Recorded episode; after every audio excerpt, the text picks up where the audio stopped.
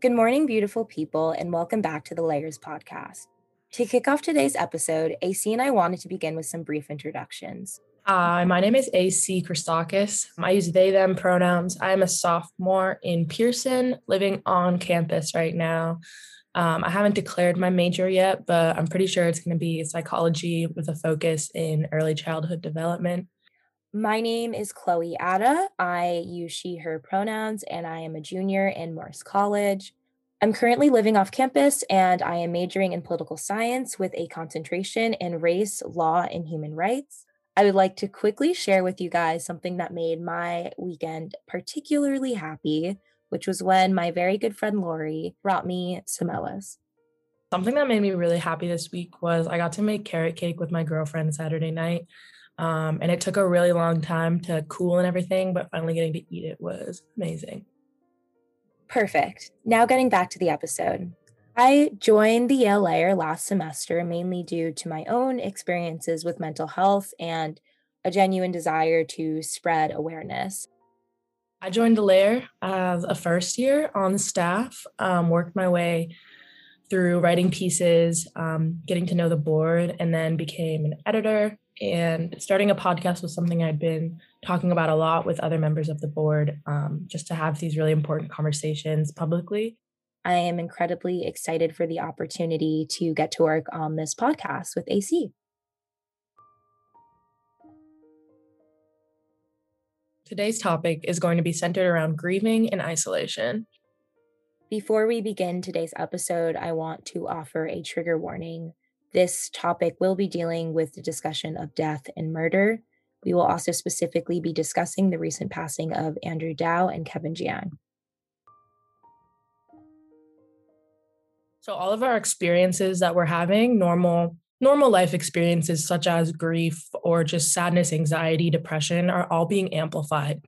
At the start of the pandemic, there are a lot of articles I saw people sharing that were like, you know, give yourself this time to rest and this time to process and don't feel like you have to be so productive.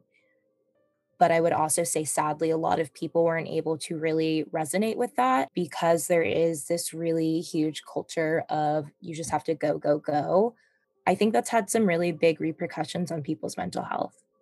It's exhausting, even just staring at a Zoom screen all day.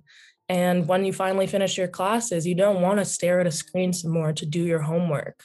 It's hard to let ourselves have rest in any sense during our days.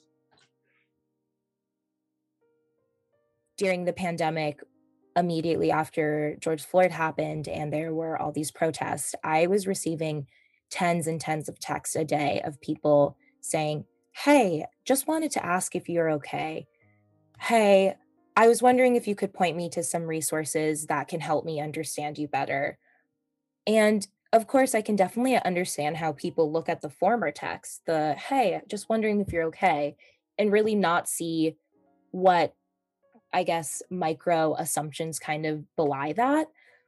However, as a Black person and getting that message, it it's really just as though these people are realizing for the first time that I'm a black person living in this country.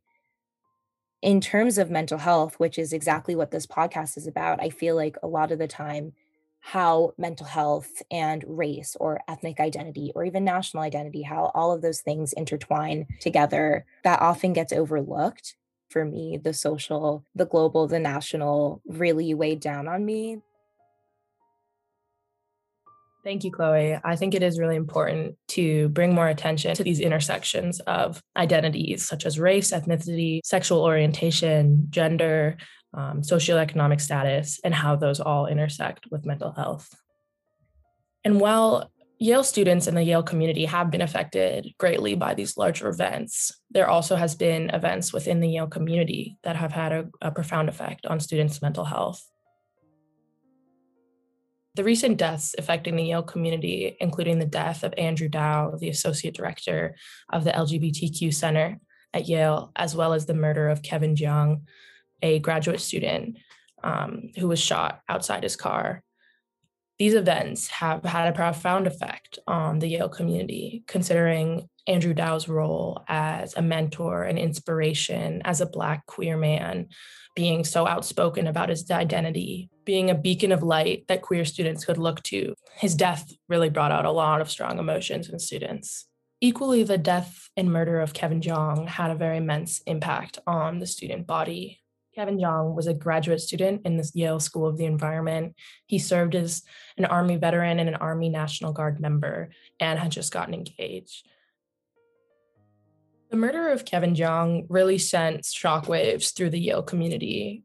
This was something so unexpected and so tragic, so sudden, where I think students were left with a lot of strong emotions on how to grapple an event like this occurring.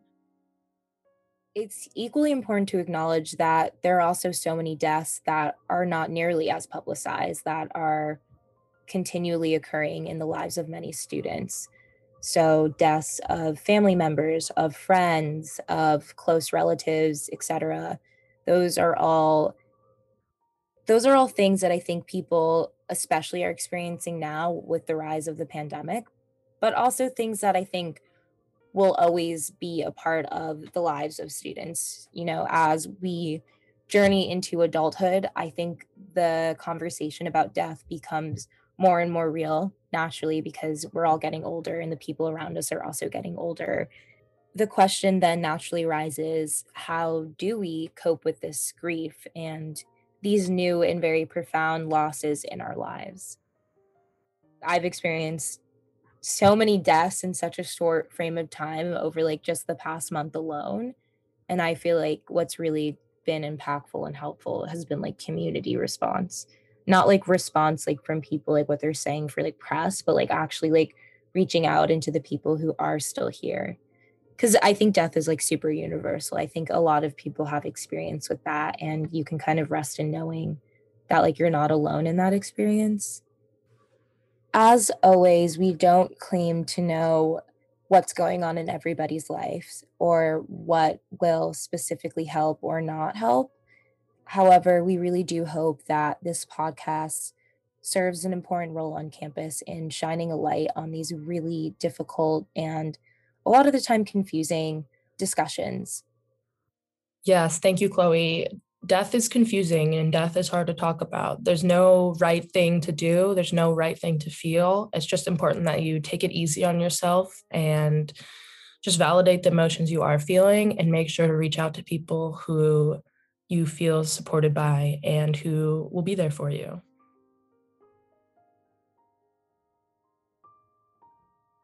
Special thanks to our listeners, the Yale Layer publication team, and our podcast producer, Lori Gomez. If you would like to get involved, find us on Facebook and Instagram at the Yale Layer. Fill out our campus check in and share your experiences with us. Subscribe and hear from us next week. Stay healthy, stay mindful, and stay tuned.